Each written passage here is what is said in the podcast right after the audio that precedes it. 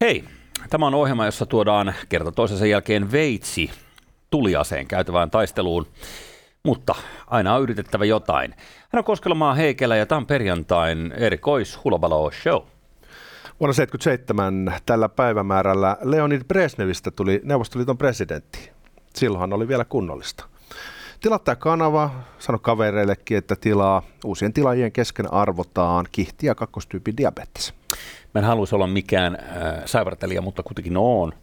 Niin äh, oliko Brezhnevi siis pääsihteeri vai pressa? Kun mulla on sellainen kuva, että ne olisi ollut pääsihteeristatuksella ne Neuvostoliiton johtajat. Se voi olla, että ne on ollut vähän niin kuin molempia niin kuin Kiinassa, mutta en mä nyt äkkiseltään muista. Joo, mutta sitten Venäjällä Niin, sitten totta. sen jälkeen, vallankumouksen jälkeen. Mutta, Mutta, mutta puhutaan Brezhneviläisestä konseptista tänään nimeltä Alko. Tuossahan vähän vilautellaan mahdollisuuksia, että saadaan vahvempaa lientä tonne marketteihin. Keskustellaan siitä, että olisiko mahdollista, että tässä nyt olisi tämmöinen kalteva pinta, slippery slope, joka kuitenkin johtaisi siihen, että saataisiin ne viinit sieltä saatanan alkosta sinne marketteihin. Tämä on tätä pikkusormi ja koko käsi ja Ai, niin poispäin. ai.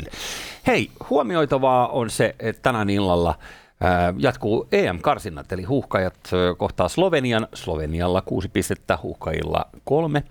Ää, Tämä on klassinen pakkovoitto tai ei ainakaan häviö tilanne, okay. joka nyt on aika, niin kuin, ei ainakaan häviö on mun mielestä sellainen tissiposkiasenne. joo. Eli voitto on se, mikä kelpaa.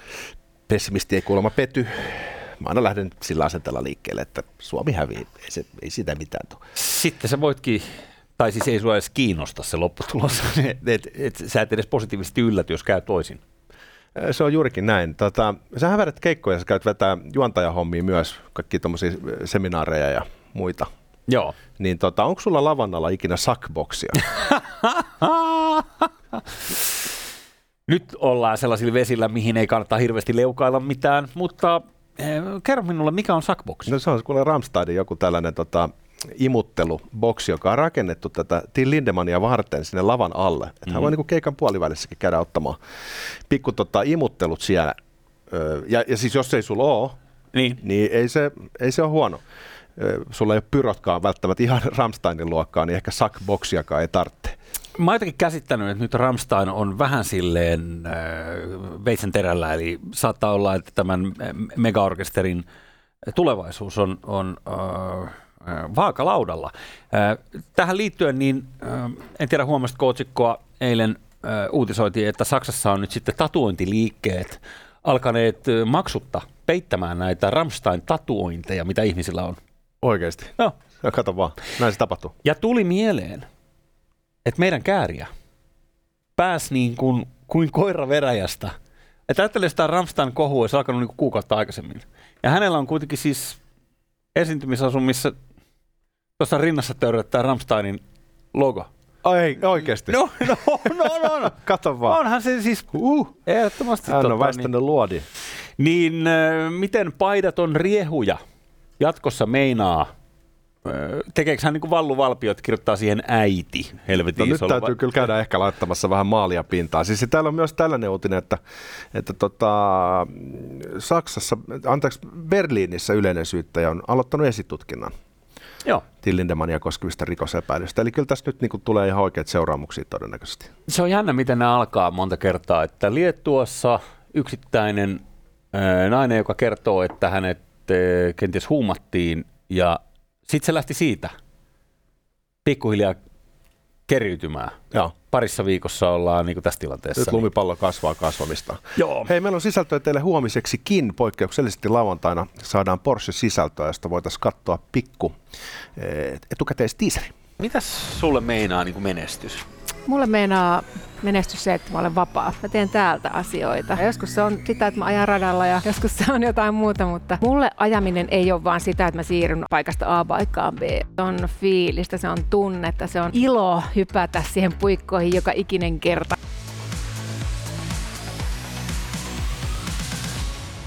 ällistyttävän menestynyt Karita Tykkä siinä huomenna kello 10 täältä Bat-kanavalta tuo Haaveista huipulle jakso. Nähtävissä niin yksikään. Karita on mahtava. Tota, Miten tuommoinen vahvempi olut? Maistuuko herralle? Riippuu miten vahva ollut. Mä en Elephant Beerin ystävä koskaan ollut. Mielellä alle 8 prosenttia.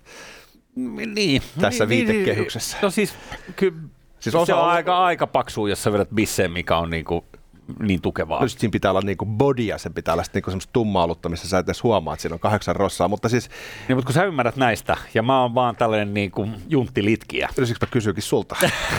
niin, että päästä, päästä vähän kerro, kerro, kerro, kerro Arto, hei, uu, kerro. Niin, mutta siis osa bisnestähän jää edelleen apartheidin toiselle puolelle, siis on nyt yli kahdeksan prossisiakin.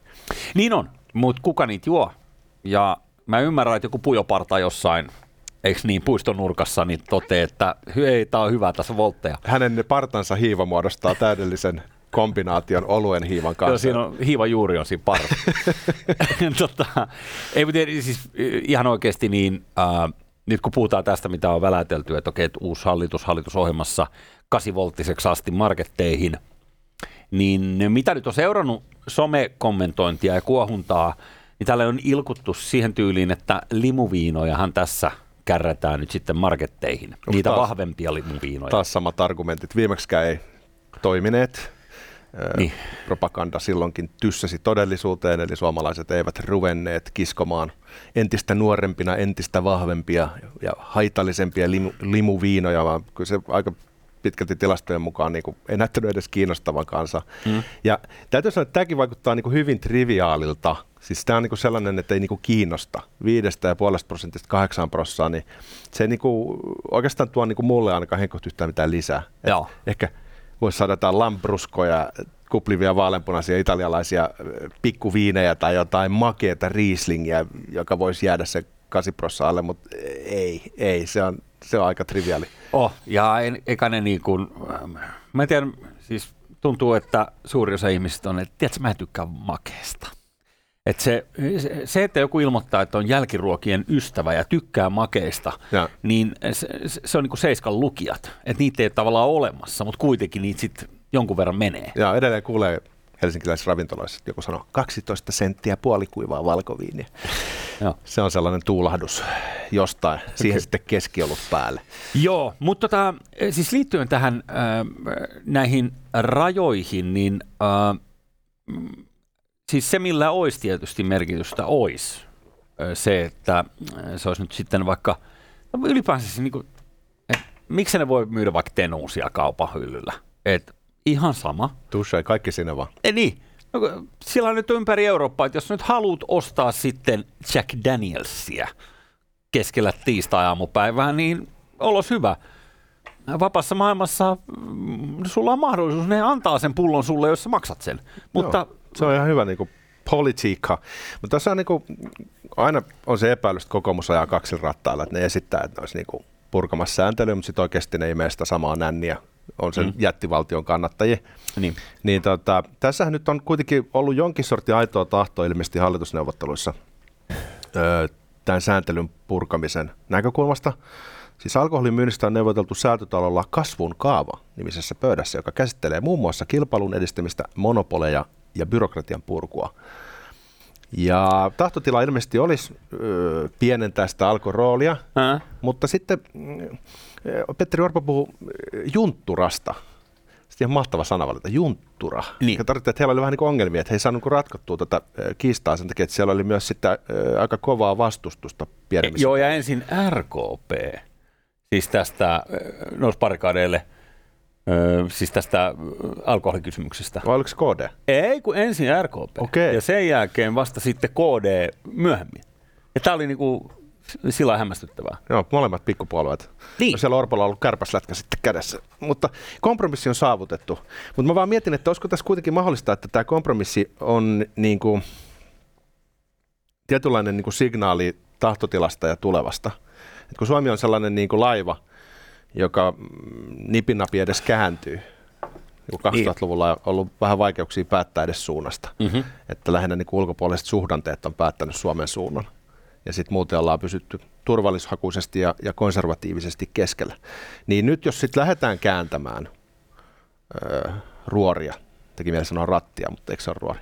Niin, niin olisiko tässä nyt semmoinen hivutustaktiikka, tiedätkö, slippery slope, kaltava pinta, että, että kasilla lähetään ja sitten kuka ties ensi hallituskaudella saadaan vihdoin ne viinit sinne kauppaan. Niin ja kyllä mä oon toiveikas, että, että viinit tulisi jo öö, tässä näin, mutta, mutta se on vaan mun hauras toive. Niin on, ei ainakaan nyt tässä ihan heti alkuun vissiin. Ei, ei, ei, mutta, mutta sitten, tiedätkö, niin kuin mä sanoin, pikkusormi ja koko käsi, kyllä se sieltä sitten.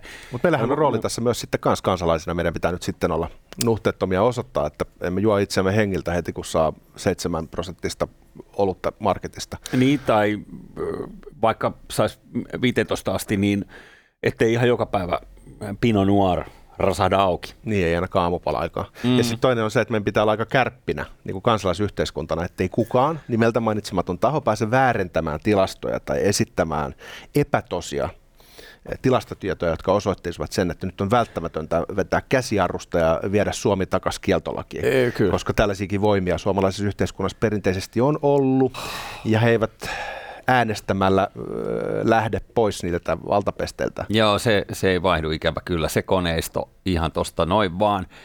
Öö, sen verran sanon vaan ylipäänsä nyt tästä kaikesta, mitä on rustattu tuohon hallitusohjelmaan, niin mulla on vaan sellainen käsitys, että ei, ei tässä nyt mitään niin ihme mullistusta ole tulossa.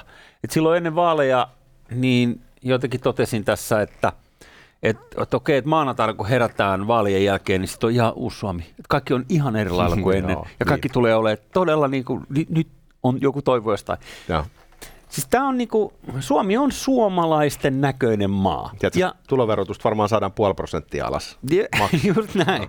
Ja sitten tehdään jotain nipistyksiä, mutta mut, niinku, työmarkkinauudistukset, eikö niin, öö, soten laittaminen kondiksi ja kaikki tämä, niin se tulee olemaan tätä samaa pyörittelyä.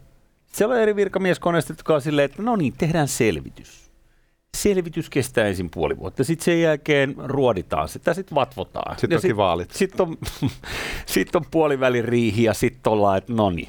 niin ei tämä niinku ilman niinku sellaista järkyttävää kriisiä, niin tämä meininkihän ei muutu mihinkään, vaan nämä poterot on niinku... Mm. Tuossa alussa sanoin, että pessimisti ei pety, niin kyllä mä koistista to- todellakin odotan. Mm. Ja mun mielestä tässä missataan semmoinen niin tuhannen taalan paikka, missä oikeastaan hallitus voisi aloittaa vahvasti ö, antamalla sellaisen signaalin markkinoille, että nyt on luvassa ö, toivoa. Ja se on yleisesti ollut politiikassa hyvä taktiikka. Esimerkiksi kun presidentti vaihtuu Yhdysvalloissa, niin hänellä on merkittävästi valtaa. Mm. Niin yleensä ensimmäisen kolmen kuukauden aikana rustataan satakunta uutta paperia joilla sitten ihan oikeasti muutetaan sitä tapaa, millä se yhteiskunta toimii, niin äh, sillä saadaan niin kuin sellainen äh, räjähtävä lähtö, että lähtee kuin tykin kuulla kanunasta se äh, uusi hallitus. Ja Suomessakin kannattaisi ehkä harjoittaa vähän tämän kaltaista ajattelua. Mutta just niin kuin sä äsken kuvasit, ja mitä mä puhuin siitä laivasta, joka ei vaan käänny, niin meillähän tarjotaan aina semmoista tervaa. Kaikki aina tahmeita ja hidastaa ja näin edelleen. Niin mä luulen, että mm, Petteri Orpo tulee missaamaan sen mahdollisuuden tässä startissa, että hän voisi tehdä jonkun semmoisen vähän eh, selkeämmän korjausliikkeen, esimerkiksi laskee arvonlisäveroa parilla prosentilla. Ei saa amari. Joka herättäisi koko markkinat ajattelemaan, että hetkinen, nyt on valoa tunnelin päässä, nyt on mahdollista hakea talouskasvua, tämä saattaa kääntyä vielä hyväksi. Mm. Epäilenpä. Äh, sellainen juttu, että äh, persut niin äh, siellähän oli tämä, mä muistan millä otsikolla se nyt oli se työn valoisa tulevaisuus tai mikä ikinä, äh, siis työmarkkinoita käsittelevä äh, neuvottelupöytä, niin äh, Persullahan oli siellä kovaluu. Eli työmies Putkonen itse vetämässä sitä pöytää. Niin mitä sä luulet? Kun sulla on tuollainen jätkä, joka on niinku tavallaan syntynyt SAK limasesta jokisuistosta. Sellainen suistokrokotiili, jonka puruvoima on siis hämmästyttävä. Ja. Niin jopa kovempi kuin ketulla. Niin, ja jolla on ky- tietty Brezhneviläinen tatsi ehkä siinä niin, politiikassa. Niin, kun, siis tuollainen jätkä vetää sitä, niin luulet sä, että tässä tehdään nyt sitten jotain niin kuin sellaista liberaalia työmarkkinapolitiikkaa, joka, joka vapauttaa sitä, että hei, työllistäminen olisi helpompaa tai siinä olisi vähemmän riskejä. Tai... Saako jälkikäteen vaihtaa pelaajan täältä kentän laidalta käsin. Mä tiedän, että aika paljon pyydetty. Mutta mä laittaisin Jussi halla mieluummin tuohon pöytään. Niin. Koska Jussi halla ja AY-liikkeet, niin ne on silleen miellyttävässä polaarissa oppositiossa, kun tämä Eerolainen tohtori ja sitten on tämä tota, Hakaniemen valtakeskittymä. Niin mä näkisin ehkä mieluummin e, perussuomalaisten e, työmarkkinapolitiikasta so, sorvaamassa halla kuin tämä työmiesputkos. Joo, mutta kun persujen siivet levittäytyvät myös sinne vanhoihin demariäänestäjiin aika tavalla, eli siellä on kuitenkin se tietty duunariengi, joka, joka on kokenut pettymystä nyt sitten äh, Vokemariinin SDP, niin, niin, niin, tota, niin tämä on sitten kai se tulos. Eli mikään ei muutu, vähän, okei, okay, pari miljardia sieltä, toinen täältä, okei, okay, kehitysavusta vähän veke, mutta sama laiva tässä niin kuin sillä varmaan seilaa. On ja sitten niin kokoomuksellakin on sitä sisäistä hajannusta, niin kuin nyt kaikilla puolueilla. Että perussuomalaiset on niin kuin yksimielisiä tietyistä jutuista, niin kuin maahanmuutosta. Mm. Mutta sitten tota, talouspolitiikassa niin se hajoaa just silleen oikea vasen mm. niin kuin spektrillä. Ja kokoomuksessa on samanlaisia kysymyksiä, joissa niin kuin se hajoaa. Ja se on ihan hyvä ominaisuus puolueelle. Semmoinen yksituumaisuus on vähän yliarvostettu demokratiassa. Mutta se saattaa johtaa sellaiseen asetelmaan, missä se sisäinen hajannus tekee pienpuolueesta sen kuninkaan tekijän. Että sitten kun heillä on vahva kanta, esimerkiksi tanssikieltoa, joka pitäisi niin. saada voimaan, niin he pystyy keikauttamaan sitten sen päätöksen, mikä tarkoittaa sitä, että putken päästä tulee ulos konservatiivisempaa politiikkaa melkeinpä kaikilta osin enemmän kuin mitä poliitikot itse haluaisivat. Ja tämä on vähän semmoinen tietynlainen catch-22. No ne on, mutta äh, katsokaa itseänne peiliin, tai katsotaan nyt tässä itseämme peiliin. Äh, jos äh, eduskuntaan olisi äänestetty jotain uusia puolueita, esimerkiksi vaikka liberaali, puoluetta. Sillä on merkittävissä määrin, että ne olisi esimerkiksi nyt tällaisen pienpuolueen asemassa neuvottelemassa tuolla. Niinpä. Niin se saattaisi olla, että se vesi vähän vaihtuisi. Mutta eihän niinku, jengi menee noihin koppeihin ja painaa ne samat numerot sinne kuin aina ennenkin, mi, millään pössiksellä mitään väliä. Niin sitten tämä on tulos. Pitäisikö tämä sanoa nyt kameralla ihan suoraan? Äänestitkö? tämä on sinun syytäsi. Äänestitkö? Minä en. Niin. Joo, joo, joo. Saatan kyllä itsekin vahingossa puolihuolimattomasti käydä ääni, ääneni antamassa. Kyllä, mäkin kävin siellä kopilla ja, joo. ja jäljet savuaan. Tota, mennäänkö vielä e, talousuutiseen tuonne Svea Mamman luo Ruotsiin kääntymään? Käy. Nimittäin äh. siellähän on ollut tämmöinen inflaatiokoistinen. Voiko inflaatio olla muuta kuin koistinen, kysyn? No maltillisena sitä yleensä halutaan, että se on sitä paria prosenttia Sekin on niin pitsi, toi on niitä, siis Deflaatiopeikko pysyy keskuspankkien, keskuspankkien keksimä Joo, en, en, mä en edes aloita, mutta nyt a, anna tulla. Anna minä, tulla. minä uskon keskuspankki, isän, poika ja pyhä henkeä. mutta siellä on ollut siis 10 rossan äh, inflaatiota, ja sitten se on vähän lähtenyt laskemaan. Mm? Mutta toukokuu tuotti pettymyksen. Ruotsalaisella yhteiskunnalla inflaatio pysyy korkeana. Ekonomistit löysivät syyllisen. Putin. Aika lähellä. Beyoncé. Okei. Okay. Financial Times kirjoittaa siis, että Beyoncé aloitti Euroopan kiertueensa, tai onko se maailman kiertueensa. Joka tapauksessa aloitti sen toukokuussa Tukholmasta. No niin. Ja hän on niin iso starba, että kaikki hotellit varattiin täyteen, ne nosti hintoja. Kaikesta tuli hetkellisesti kalliimpaa, jolloin tilastot näyttää rumilta ja oikeasti syypää on Beyoncé.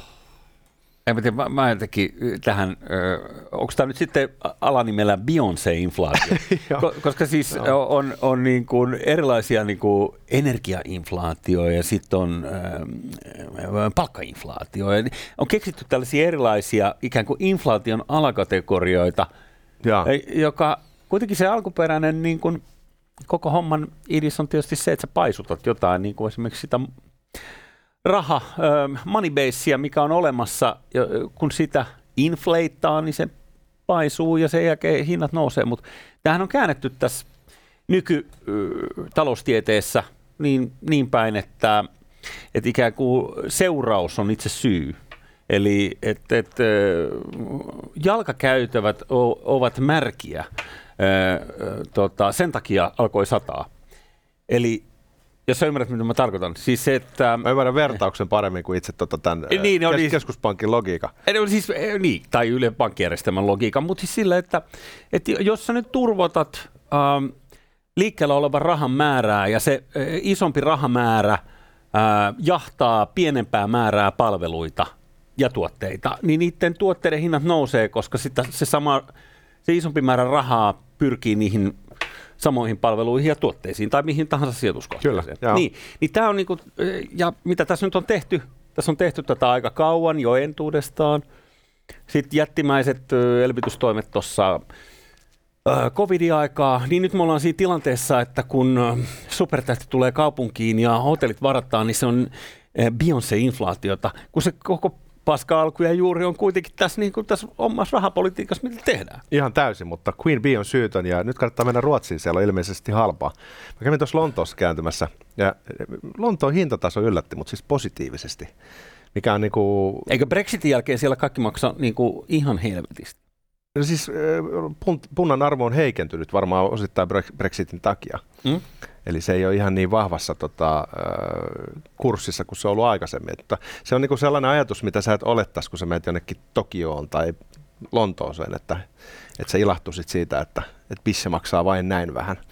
Niin tota, mm. Lontoossa oli sellainen tunnelma, että kun se on nyt niin kuin 1,2 euroa se punta, niin tuli usein sellainen fiilis, että tämähän oli niin kuin inhimillisen hintasta.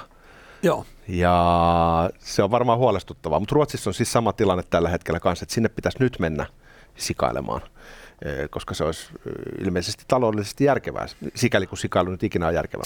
Jos mä muistan oikein, niin viimeis kun Lontossa kävin, niin niiden suurin seteli oli 50 punnan seteli, jossa... äh, Käteismies. ko- ko- komeilee, no siis hei, aika moni paikka maailmassa toimii edelleen käteisellä aika kätevästi. Lontoossa muuten oli yleistynyt merkittävästi kyltit, jossa sanotaan, että ei käteistä. Että ainoastaan kortit. Että sekin Joo. tapahtuu siellä nyt pikkuhiljaa, mutta sä oot ihan oikeassa Saksassa edelleenkin pelataan käteisen. Joo, ja koko Itäblokki ja miksei Etelä-Eurooppakin, äh, jollahan ne on ne ma- mafian taskuun ne rahat saatava, se on selvä, mutta ähm, tota, niin, niin, siis mieti mikä reppana maa, että siis suurin seteli on 50.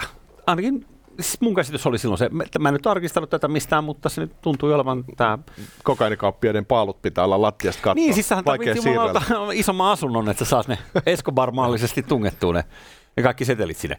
Joo. Eh, Mutta ähm, joo, I, I, hear, I hear you.